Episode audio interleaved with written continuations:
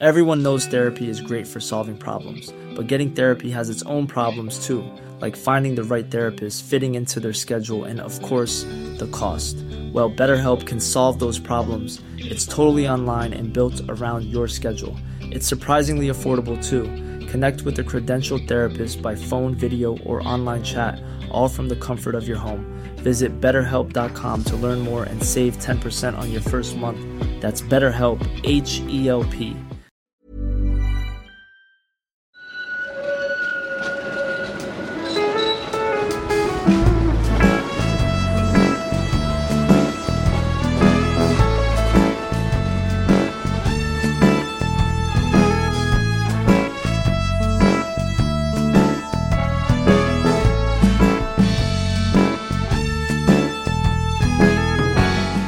Hej och välkomna till Gator och torg i Göteborg. En podcast om platser i den vår fantastiska stad. Det här avsnittet görs i samarbete med tidningen Mitt i Göteborg. Jag heter Magnus och är reporter på tidningen och med mig som vanligt är Göteborgskännaren och krönikören Mattias Axelsson.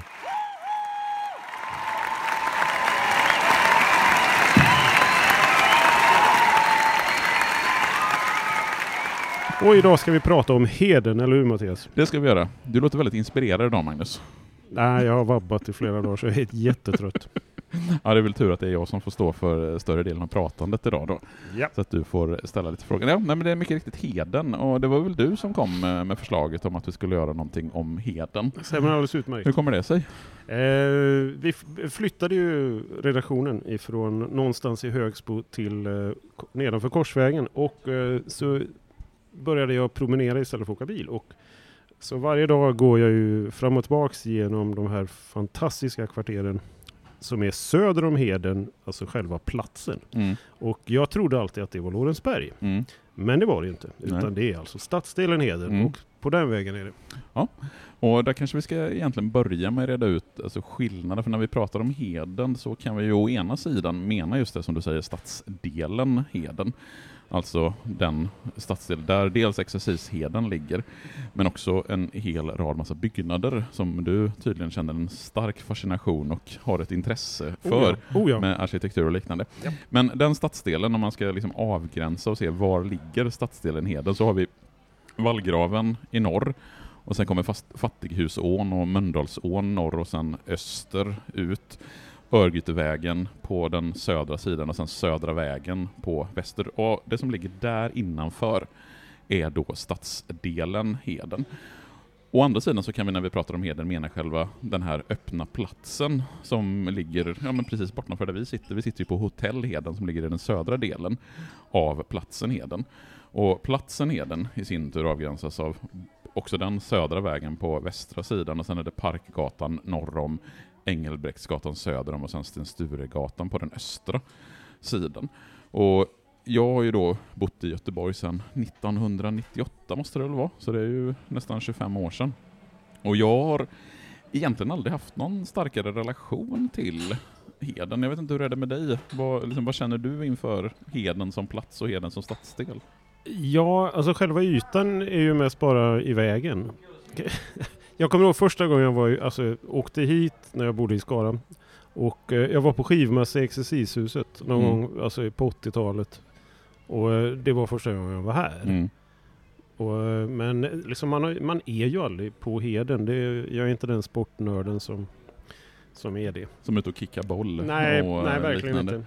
Nej men det, det känns ju verkligen som det. Är du inte på fotbollsplanen eller om du möjligtvis parkerar på någon av parkeringsplatserna på Heden, det skulle väl kunna vara en anledning Ja, det är, man- väl, det är väl det folk brukar göra Ja. och, så, och så blir det inbrott i bilen i och med att jag tror, menar, det är ju den vanligaste Ja, jag har också läst En utav, de, en utav de vanligaste platserna för Mm. bilinbrott. Nej, men det, det som gör Heden fascinerande, det är just att vi har en så stor öppen yta så väldigt centralt i stan.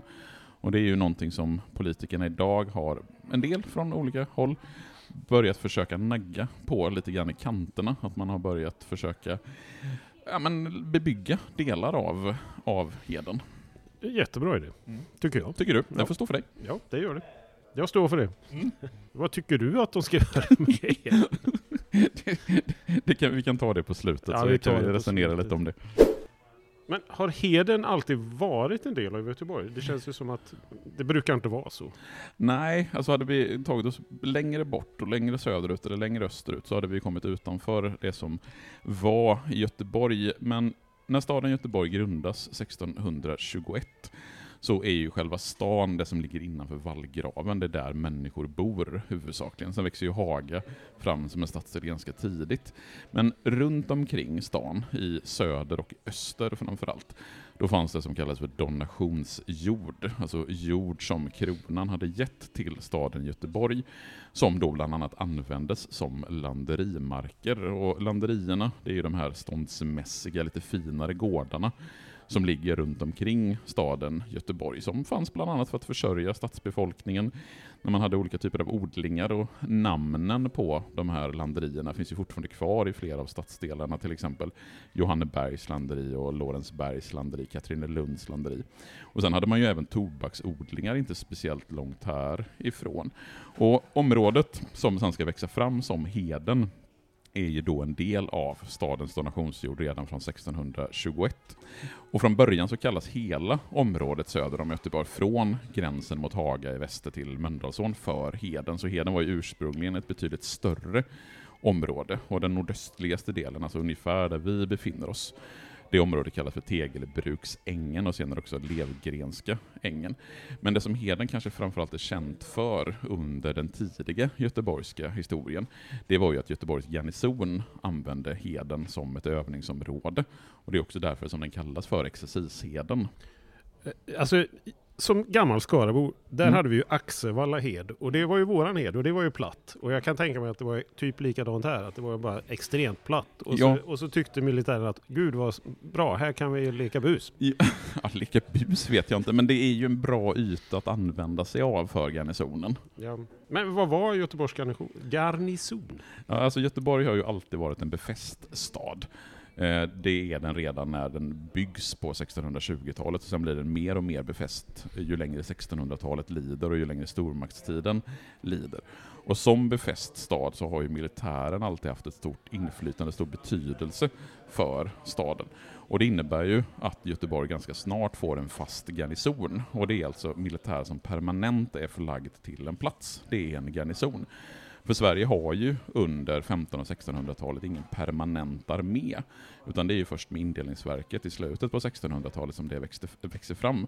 Utan de enda permanenta eh, militära platserna, det är ju just garnisonerna i anslutning till städerna. Och när Göteborg grundas så är det artillerister från gamla Älvsborg som till en början har i uppgift att skydda Göteborg framförallt mot fientliga danskar. Och sen 1643, när Göteborg är ja, men drygt 20 år gammalt, då får staden sin egen garnison. Och då är det trupper från dels artilleriet och dels, dels från fortifikationen som bildar Göteborgs garnison. Och det är också då i anslutning till detta som man börjar bygga kronhuset i centrala Göteborg. Kronhuset byggs ju som en direkt konsekvens av att militären har en fast placering i Göteborg. Och sen på 1700-talets början så skapas ett garnisonsregemente som finns i staden Göteborg fram till 1801 då det går upp i Göta artilleriregemente och det är till det här regementet som man då bygger borgerskapets kasern vid Kaserntorget. Alltså det som sen blir Televerkets hus och som idag används som, det är väl studentlägenheter och något gym, Gym och liknande. Och, och vårdcentral. Vårdcentral Ja. finns också i det. Men det har vi gjort ett avsnitt om, just Kaserntorget, där Ja. vi djup, dyker mer djupt på eh, området Kaserntorget. Men vad höll man egentligen på med på Heden? Militärt? Ja, det, det heter ju Exercisheden av en anledning. För så länge Göteborg var en befäst stad, och det var det ju fram till 1800-talet, och så länge som garnisonen var förlagd till stan så använde man heden framförallt för militära ändamål. Och då var det träningsövningar. Militären behövde ju någonstans att träna. Inne i- stan innanför vallgravarna så är det ju väldigt trångt. Du kan inte springa runt och träna där. Utan kompanierna och bataljonerna använde den här stora öppna ytan. Och skjutövningarna de hölls borta på Hagaheden, alltså den västra delen av Heden, det som nu är Vasaplatsen och Vasastan. Och de här exerciserna och paraderna, de eh, verkar ha varit ganska populära bland göteborgarna och sågs lite grann som en attraktion som stadens befolkning åkte för att titta på. Och varje år avslutade man med en slut eller en generalexercis. Och då var det mycket folk, alltså stor mängd åskådare. Och på kvällen så hade man också en, eh, en större fest där exercisperioden hade en avslutning. Och jag hittade en artikel i KBs fantastiska tidningsdatabas från den 25 juli 1775 där man i Göteborgs Allehanda skriver om den här slut, slutexercisen och att soldaterna hade formationer med all den noghet, färdighet, ordning och kontenans som någonsin kan begäras utav en så vacker, proper och väl disciplinerad infanteritrupp som finns i detta regemente. Varför skriver ni inte så i tidningar nu för tiden? ja, det kan man fråga sig. Ja, jag tycker ni borde vara lite mer så, uh, hylla den svenska militären. jag vill säga, högdraget hylla den svenska militären. och sen så beskrivs de att på kvällen, eller på aftonen, så öppnade Vauxhallen varit en stor samling där närvarande. Vår allra rådigaste drottnings höga namnsdag med yppersta glädje firades. Man måste ju ändå gilla språket i de här 1700-talsartiklarna. Och framförallt, framförallt så måste man ju gilla att de här finns digitalt tillgängliga. Oh ja. Att man idag kan sitta och läsa eh, tidningsartiklar från 1700-talet och faktiskt få en samtida beskrivning av hur man i Göteborgs Allehanda 1775 tyckte om de här exerciserna och festerna i anslutning till dessa. Så sant. Men, och det här har vi ju pratat om i, i tidigare program. Eh, alltså Göteborg tappar ju sin roll som befäst stad i början av 1800-talet. Mm. Eh, vad hände med Heden då? då? Ja, alltså befästningarna började ju rivas någon gång 1806-1807.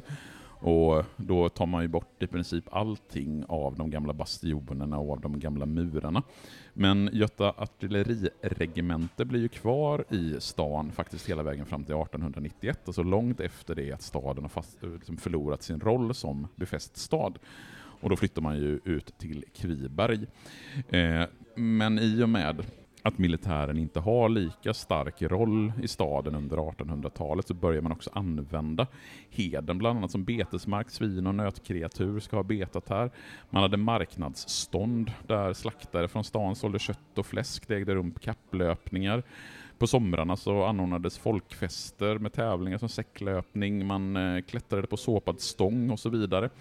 Och dessutom så höll man lantbruksmöten här i Göteborg. Och jag brukar ju referera till Fredbergs Det gamla Göteborg från 1923 där han skriver väldigt ymnigt om olika platser i Göteborg.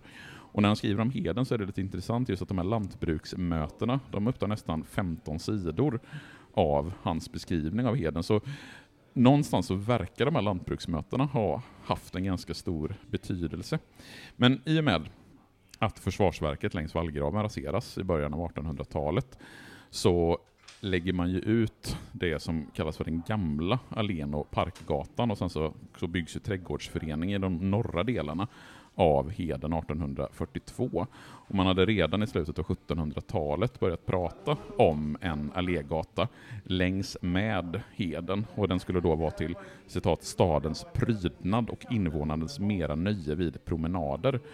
Och den här allén den läggs fram 1788 och gick då från eh, stan ner till landeriet Lorensberg längs med det som idag är Södra vägen. Och vi har ju fortfarande eh, kvar delar av den gamla allén i form av den cykelbana, gångbana som går parallellt med Södra vägen, alltså mellan Södra vägen och eh, själva Heden. Och sen så sträcker man ut den här gamla allén hela vägen fram till vallgraven i början på 1800-talet. Däremot, och det är ju det som gör just själva heden intressant, så bygger man ingenting i, på området vid exercisheden eller Tegelbruksängen. Eh, I motsats då till de västra delarna, så Hagaheden, där hela Vasastan växer fram under slutet av 1800-talet. Och vad berodde det på? Ja, det var ju framförallt att militären motsatte sig att eh, tidigare övningsfältet skulle bebyggas.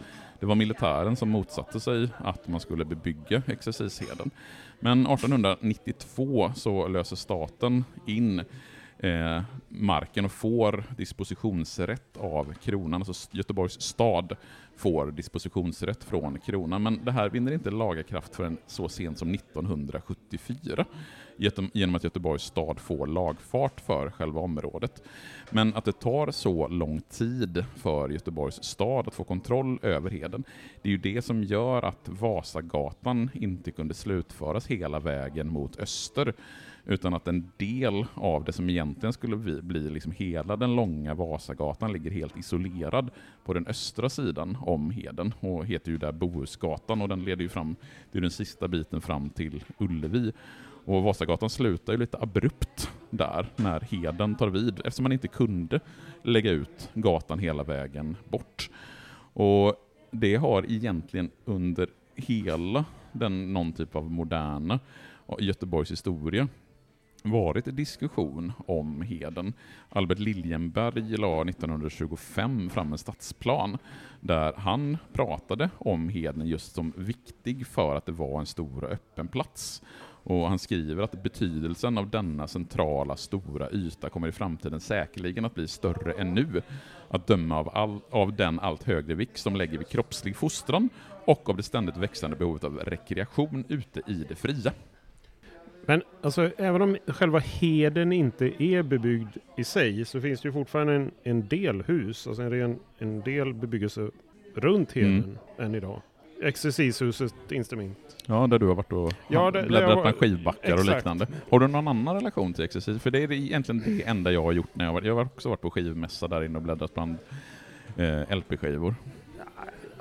Alltså, jag har något vagt minne att jag var här på något typ sportlov när jag var barn. Ja. Och tvingades in och eh, fick ta på mig sockerplast och spelade inomhusfotboll. Men alltså... Ja, det känns ju som att, för att just exercishuset har ju använts mycket till olika typer av idrottsutövningar från det att huset byggs redan 1867. Och då är det grosshandlare och kommunpolitikern Julius Lindström som donerar 30 000 kronor till stadsfullmäktige. Och kung Oscar den andre, han tar då beslut om att tilldela gratismark på norra sidan av exercisheden. För man ska ju fortfarande komma ihåg att heden är ju en del av kronans mark. Göteborgs stad har ju inte nyttjanderätt av heden, så kungen måste ju då tilldela staden möjlighet att bygga det här huset. Och det är Frans Jakob Heilborn som får i uppdrag att rita den här byggnaden som invigs den 8 december 1867. Den används från början under de första åren av skarpskytterörelsen för deras övningar. Och skarpskytterörelsen det är någon typ av militär, en frivillig militär. Men sen från 1860-talets slut och början på 1870-talet så är det framförallt olika typer av idrottsutövande. Göteborgs gymnastiksällskap bildas 1869 som den första frivilliga gymnastikföreningen, eh, ett årtionde därefter så bildas Kvinnliga gymnastiska sällskapet Sköldmön, som är det första kvinnliga, den första kvinnliga gymnastikföreningen i Sverige. Och som kvinna så tilläts man ju inte under slutet av 1800-talet att visa upp sin kropp hur som helst. Så därför så genomförde man gymnastikövningarna inne i exercishuset i långärmade och höghalsade blusar, kjolar och knäbyxor för att man inte skulle visa för mycket hud i samband med de här gymnastikövningarna på 1800-talet. Men sen har man också, förutom de här gymnastikövningarna, det har spelats tennis, det har brottats, det har boxats, man har spelat basket och handboll, även inomhusfotboll och badminton och bordtennis har det spelats en hel del i eh, det här huset. Men på tal om vinyl då, att det är ju inte bara idrott eller hur? Som man har sysslat med. Nej, har, vi har ju haft till exempel skivmässor, jag vet inte hur återkommande de är, men både du och jag har ju uppenbarligen eh, bevistat exercishuset just för att bläddra i olika gamla drickabackar efter vinylskivor. Ja, nu tror jag, alltså de flyttade till Kronhuset för något år sedan. Men nu har de ju flyttat, tror jag, till Ringön. Ja. Eller, eller Hisingen någonstans för att det blev för litet. Så. Ja, nej men det, det, kan nog stämma. Men det är ju en sån sak som man har använt den till. Sen har man också haft velocipedutställningar och fram till början av 1900-talet så använde man också eh, Exercishuset som konsertlokal, men det som kanske mest sticker ut i historien, det var ju att hela exercishuset under den svåra bostadsbristen i slutet av första världskriget och in på 1920-talet så använde man exercishuset som nödbostäder för människor som inte hade någonstans att bo. Och då delade man upp golvytan med enkla masonitväggar och byggde så kallade enrumslägenheter utan tak. Och det finns ju en del fotografier från de här nödbostäderna som jag ska lägga upp på vårt Instagram-konto så att ni kan få en känsla av hur det var att bo i exercishuset under slutet på 1910 början på 1920-talet. På tal om eh, bilder, alltså jag har ju sett bilder på Göteborgs konserthus och det låg väl någonstans där, precis i närheten. Ja, vi, vi tar oss lite söder och lite snett väster från eh, exercishuset så kommer vi till det gamla konserthuset. För mellan 1905 och 1928 så låg Göteborgs konserthus där på den västra delen av exercishuset. ligger en parkeringsplats och en grusplan eh, där nu. Och det här konserthuset det finns ju inte kvar, det finns bara bevarat i form av fotografier. Men det var ett lågbudgetbygge i trä eh, och det beskrivs som att det är byggt i glada böljande vita linjer som vagt påminner om ett cirkustält. Och man bygger det provisoriskt redan när det börjar så vet man att det kommer inte stå här speciellt länge. Så det är ett eh, lågbudgetbygge för att man, ja, man tänker att det ska stå här en, en, kortare period i väntan på ett riktigt konserthus. För redan fem år efter att man hade invigt konserthuset så hade man gjort färdigt en stadsplan som hade Götaplatsen som plats för ett konserthus. Och det är ju där som konserthuset sen invigs. Men det här konserthuset på Heden, det rymde dryga tusen personer invigningen den 11 februari 1905. Där var det en konsert av Filharmoniska sällskapets kör samt en 55 man stor orkester. Och det här konserthuset var tänkt att vara provisoriskt redan från början. Och 1928 så brinner konserthuset ner. Branden börjar vid 12-tiden den 13 januari 1928. Och i och med att huset brinner ner så får man skynda på processen med att bygga ett konserthus uppe vid Götaplatsen. Och då har man löst det här med att den skulle vara provisoriskt, man behöver inte ta något beslut. Det brann ner och då byggde man inte upp något nytt, utan flyttade helt enkelt konserthuset till Götaplatsen. Så den byggnaden finns ju inte kvar. Ett sånt sammanträffande. Du ser en konspiration här. Du ser en konspiration. Ja, men jag ser konspirationer i allt som hände just där på 20-talet med alla provisoriska byggen som vi hade. Mm, ja, det kanske är läge att djupdyka i en podd om det någon gång. Nå någon gång. Ja. Men eh, det finns väl ytterligare någon kåk, eh, vad blir det, nere i norra delen mittemot eh, katolska kyrkan va? Ja precis, där ligger ju någon typ av trähus. Ja, alltså, någon, det är väl någon restaurang nu? Ja, idag så är det väl, eh, ska vi se, den heter Werners Bistro. Ja. Eh, restaurangen, ett rött, ser ut som en liten bondgård. Eh, och det känns ju kanske lite malplacerat där i korsningen Sten Sturegatan, Parkgatan. Eh, för den byggnad som vi har, den röda Eh, vad ska man kalla det, eh, bondgårdsliknande byggnad. Det var en byggnad som man uppförde i anslutning till Lantbruksutställningen 1923. Och Lantbruksutställningen det var ju en del av den stora jubileumsutställningen som hölls i Göteborg för att fira stadens 300-årsjubileum. Och på den här platsen, den norra delen av Heden, så bygger man det som man kallar för en mönstergård som omfattar, omfattar ett bostadshus i en och en halv våning, en vinkelformad ekonomibyggnad och båda de här husen byggs givetvis i trä. Man klär fasaderna i en stående panel och täcker taket med enkupigt tegel och sen så till själva miljön så hör också en trädgård med omgivande häck. Och tanken med att man skulle bygga just det här huset. Det var att visa hur en typisk gård för det minsta jordbruket kunde se ut. För det här är ju under en period då människor börjar flytta, eller har börjat tydligt flytta in från landsbygden in till städerna. Vi har haft en ganska tydlig urbanisering under slutet av 18 början på 1900-talet. Så den här lantbruksutställningen det är för att visa upp för stadsborna hur det kunde se ut på landet. Och i den här laggården så fanns det under utställningen åtta kor och två hästar. Man hade också moderna uppfinningar som ett elektriskt hemmejeri och en luftväxlingsanordning för höskullen. Fem rum i bostadshuset möblerades av konsthantverkarföreningen Konstfliten som senare blev Bohusslöjden och uppe på vinden i huset så välkomnades besökarna av en kvinna som satt och vävde och här i anslutning till huset så låg också en köksträdgård.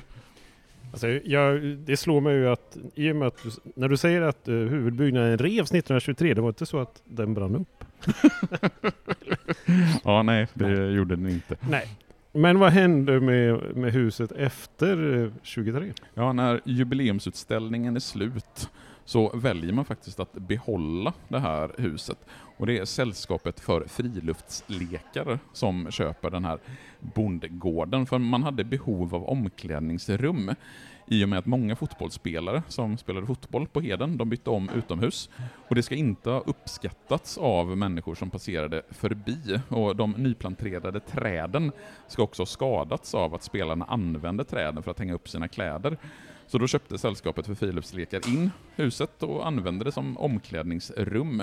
Och sen så var det länge ett idrottscafé och nu när jag tittade på Google Maps, jag har inte varit, och, varit där på ganska lång, på många år, men det ska vara Werners Bistro, det är i alla fall en typ av, någon typ av restaurang eh, som har sina lokaler i huset. Mm, det stämmer. Jag, jag, brukar ju gå den vägen när jag går hem. Så att, eh, jag du, kan, du kan bekräfta mina jag uppgifter i sammanhanget? Jag kan absolut ah, bekräfta underbart. att det är Werners Bistro som ligger där. Jag har dock aldrig varit där inne. Jag vet att det låg en loppis där i samband med Ja, innan eh, restaurangen, mellan idrottsgården och eh, ja, bistron. Just det. det minns jag.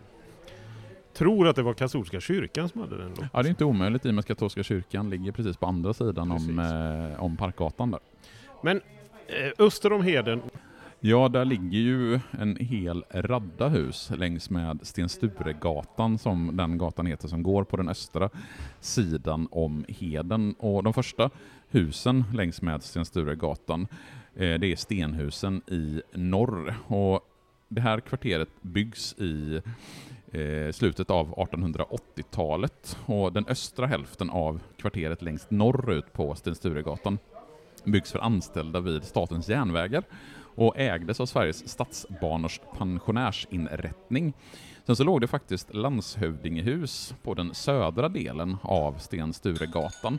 Men det här är då hus som ingen av oss två har upplevt, för de rivs under slutet av 1960-talet.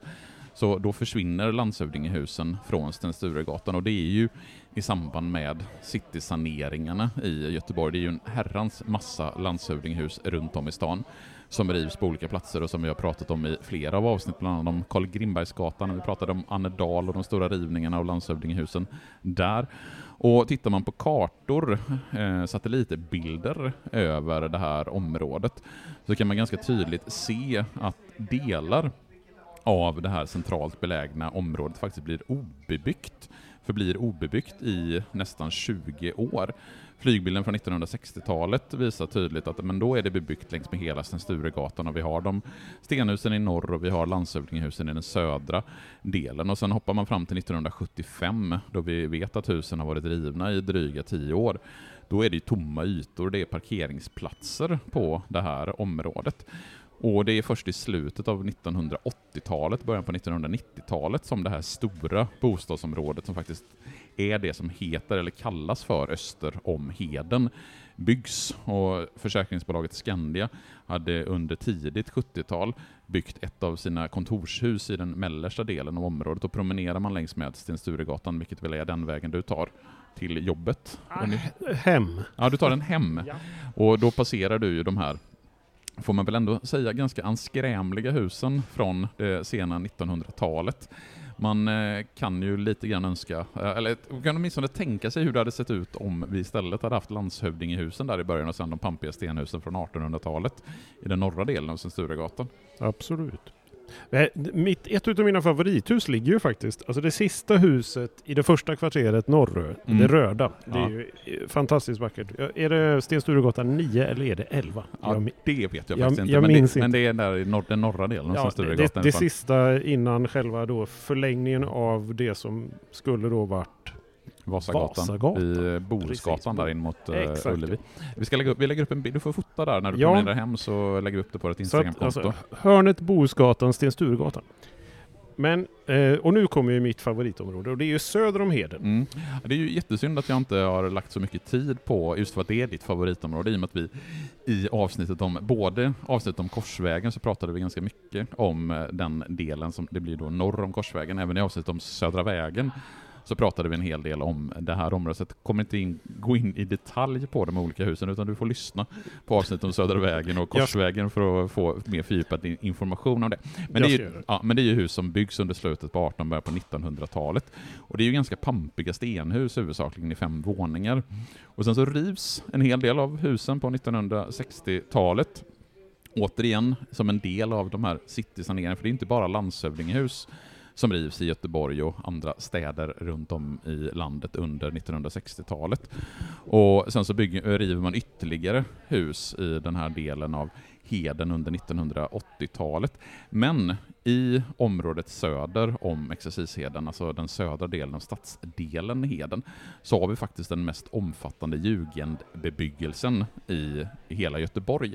Så det är ju trots allt, även om det är mycket moderna hus som kanske inte är så jättevackra, så är det ändå värt att promenera runt i det området, för det finns mycket vackra hus från sent 18 tidigt 1900-tal i det här området. Oh ja, inte, och inte minst där förträdgårdarna är bevarade. Ja, det är ju så himla fint på det... längs med Sturegatan ner mot, uh, alltså innan man kommer fram till Skandinavien. Ja, där. Så det finns väl även en hel del restauranger som ligger längs med där som nyttjar ja. de här förträdgårdarna. Så det där ska man absolut gå.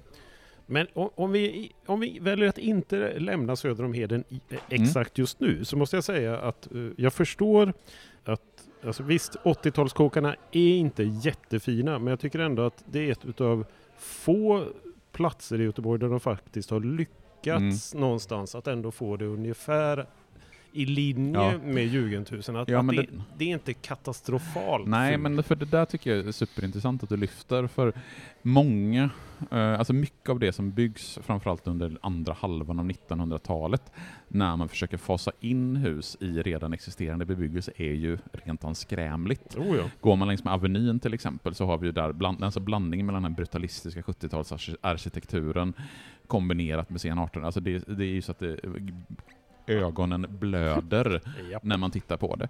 Men du, precis lite grann som jag brukar tycka om Linnégatan, där man, Linnégatan tycker jag är ett sånt område, där har man också lite grann lyckats ja. få att 80-talshusen ändå liknar 1800-talshusen i något, även om de har sin egen uttrycksform och sin egen stil. Så det är inte så att de sticker ut att, eh, som sagt, ögonen blöder av det. Nej, exakt. Men vi, vi lämnar husen också, mm. så, så går vi raskt in på fotboll. Hur kommer det sig att du skrattar Magnus? jag, jag fotboll, nej. Så, som, som gammal simmare och cyklist så, mm. så är det, är det väl inte riktigt det jag tycker om här i världen. Men det kan ju faktiskt vara så att det var den första fotbollsmatchen i Sverige som ändå spelades på Heden. Mm, och av den anledningen så är det ju värt faktiskt att prata lite fotboll, tycker jag. Och Heden förknippas väl framförallt med fotboll idag. Det är ju det som vi tänker på, tror jag, de flesta, när vi tänker på Heden. Och huruvida det var den första fotbollsmatchen som spelades här eller inte, det kan man ju diskutera, för det beror ju lite, lite grann på hur man definierar fotbollsmatcher och fotboll, för under slutet av 1800-talet så växer ju fotbollen fram som en idrott, och det är ju då på de brittiska öarna där man, kan det vara 1860-talet, någonting sånt där, bildar Football, Football Association, alltså FA, och det är ju där som man någonstans bestämmer reglerna för fotboll. För i början, när fotboll och rugby framförallt egentligen ja, men lite grann är en och samma sport, men någonstans under andra halvan av 1800-talet får fotbollen sina egna regler. Och exakt när fotbollen då kommer till Sverige, det finns det en massa olika kandidater till vilken som är den första matchen som spelas. Bland annat så hittade jag en annons från 1890 i någon Hallandstidning där Halmstad bollklubb den 14 september 1890 ska ha spelat mot Köpenhamns akademis bollklubb. Men då är det ju inte två svenska lag, Köpenhamn är ju ändå danskt. Men den första fotbollsmatchen mellan två svenska lag med någon typ av moderna regler är de flesta fotbollshistoriker ändå överens om att den spelades på Heden i Göteborg den 22 maj 1892. För då mötte Örgryte idrottssällskap eh, Lyckans soldater. Och det var en match som varade i 2 gånger 30 minuter. ÖIS vann den med 1-0 efter att ha gjort mål i andra halvlek. Och det som är lite signifikant för den här matchen, det är ju att ÖIS hade sex skottar i laget och två skotska tränare i form av John Lawson och William Scott. Och alla de här skottarna jobbade på Göteborgs gardinfabrik. Och det är ju via det skotska inflytandet som fotbollen kommer till Sverige i allmänhet och Göteborg i synnerhet. För det skotska inflytandet har ju varit stort på Göteborg i form av Dixon och Kieler och eh, Carnegie, men också det här att fotbollen kommer till Göteborg via skottarna. Och som ett minne från den här matchen 1892 så hade ju Örgryte förra året eh, som sitt bortaställ mörkblå tröjor som en hyllning just till det skotska inflytandet. Och här på Heden, så på, den själva, på själva platsen där matchen spelades, så finns det en minnessten där det står till minne av den första fotbollsmatchen i Sverige, Örgryte IS, Lyckans soldater, 22 maj 1892. Och det ska vi också lägga upp en bild på givetvis. Ja, för den har jag, alltså jag har gått här fram och tillbaka så jag har aldrig sett den. Eller också... Jag kan visa dig den sen när vi går ut här. Så, eller så, lägger, så går du in på vårt Instagramkonto, ja. Gator och torg i Göteborg. Fantastiskt bra om man bortser från den första fotbollsmatchen så eh, varje sommar så tar man sig ju bort från stan för att då är det Gothia Cup. Ja, man vill slippa åka spårvagn, ja. svettiga 14-åringar som trängs på vagnen. Så att alla sansade göteborgare lämnar ju Göteborg under den veckan. Det är jag ju helt med dig om. Nej men Gothia Cup det är ju en av de största eh, turneringarna som vi har i stan. Och det har ju vuxit till en jättetävling nu under 2020-talet. Och Gothia Cup startar ju faktiskt redan 1975. Och då är det ett samarbete mellan BK Häcken, som då spelar i division 4, Geis och tidningen Arbetet. Och redan första året, 1975, då spelar man ju givetvis på Heden. Då är det 225 lag anmälda och det har beskrivits som en stor succé. Turneringen tappar lite fart på 80-talet. Det är färre lag som anmäler sig och Guys gör ju det här klassiska misstaget som de har hånats för hur många gånger som helst efter det, att man hoppar av turneringen. För BK och Häcken har ju cashat in ordentligt på att man är den som driver fotbollsturneringen Gothia Cup. Eh, och det hade ju varit då kunnat vara pengar som hade hamnat i Gais kassa i lika stor utsträckning. Men Gais hoppar av på 80-talet och som kompensation för sin del i turneringen så fick Gais, förutom en mindre summa pengar av Häcken, också möjlighet att göra videoreklam på en videovägg i Nordstan. Eh, och det var någonting som Gais då tyckte under 80-talet, ja, men det här är modernt och fräckt. Vi, vi lämnar Gothia Cup mot att vi får en liten summa pengar av Häcken och möjlighet att göra videoreklam på en videovägg, och det är nog ett beslut som de, kan jag tänka, har ångrat sedan dess. I sydvästra hörnet så ligger det en annan institution. Mm. Eh, korvkiosken, som det var när jag, när jag var ung. Lasse på Heden. Ja, det är någonting som jag tror att de flesta ändå känner till. Alltså det är ju verkligen som du säger en, en institution. Och den här korvkiosken, den har funnits sedan 1960-talets början. 1963 så ger byggnadsnämnden i Göteborg tillstånd för att sätta upp en så kallad Alvö-kiosk, eller Stockholms-kiosk på platsen.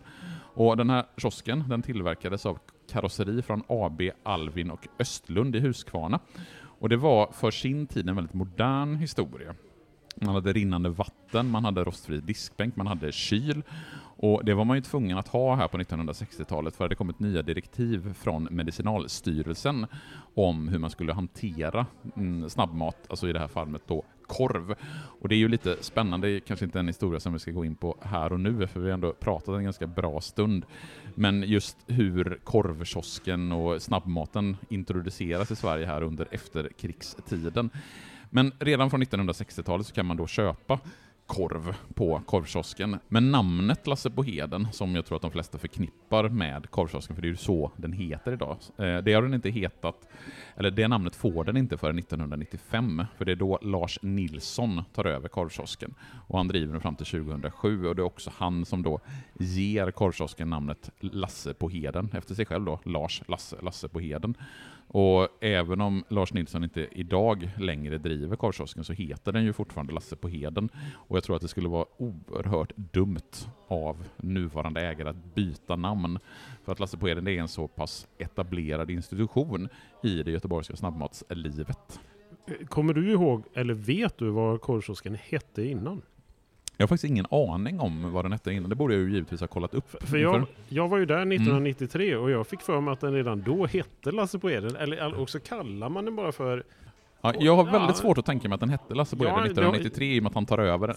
Och så här, jag har sökt på Lasse på Heden i tidningsdatabasen och första gången som eh, Lasse på Heden överhuvudtaget dyker upp det är just 1995. Ja. Så den kan knappast ha hetat Lasse på Heden före 1995. Nej, det är sant. Men eh, jag gräver vidare och så återkommer med ett specialavsnitt om Lasse på Heden och korvkioskar, för det känner jag att det vill jag göra ett avsnitt om. Jättebra idé. Jag måste bara fråga, mm. alltså, är, är kåken densamma? Ja, det är, det är samma kåk eh, som från 1963. Så det var inget provisorium som brann upp?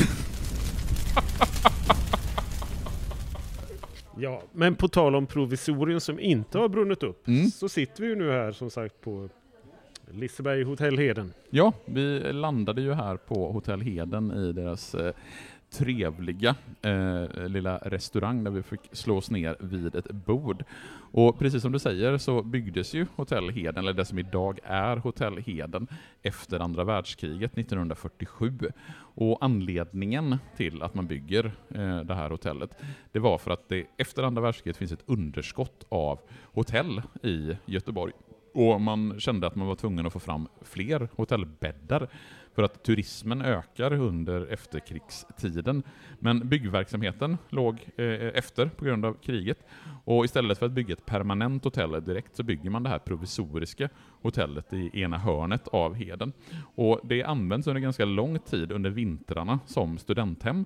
Och sen så på somrarna när studenterna har sommarlov så kan turisterna flytta in och då fungerar det som hotell.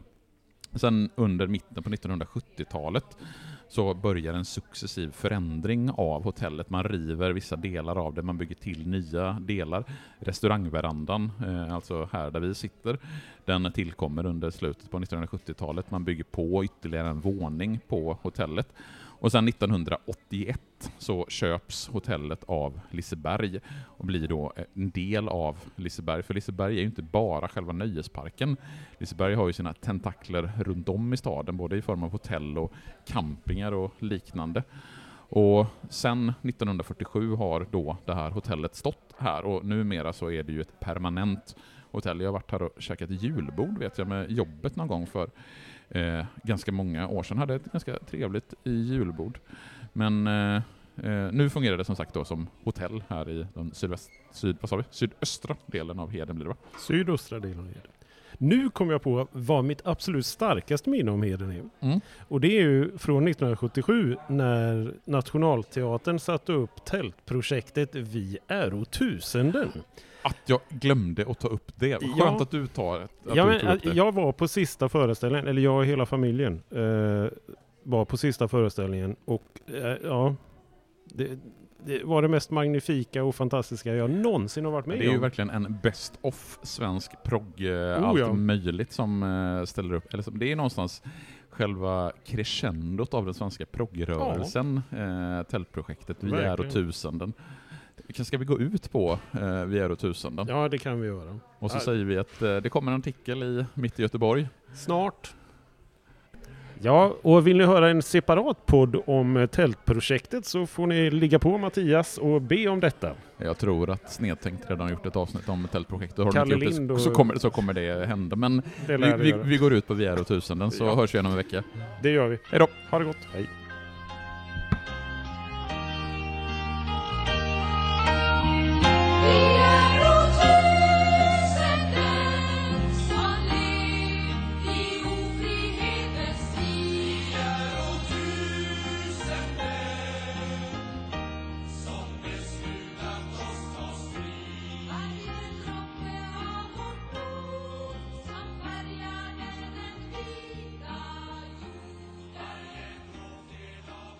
Gator och torg i Göteborg produceras av Reostat Media AB.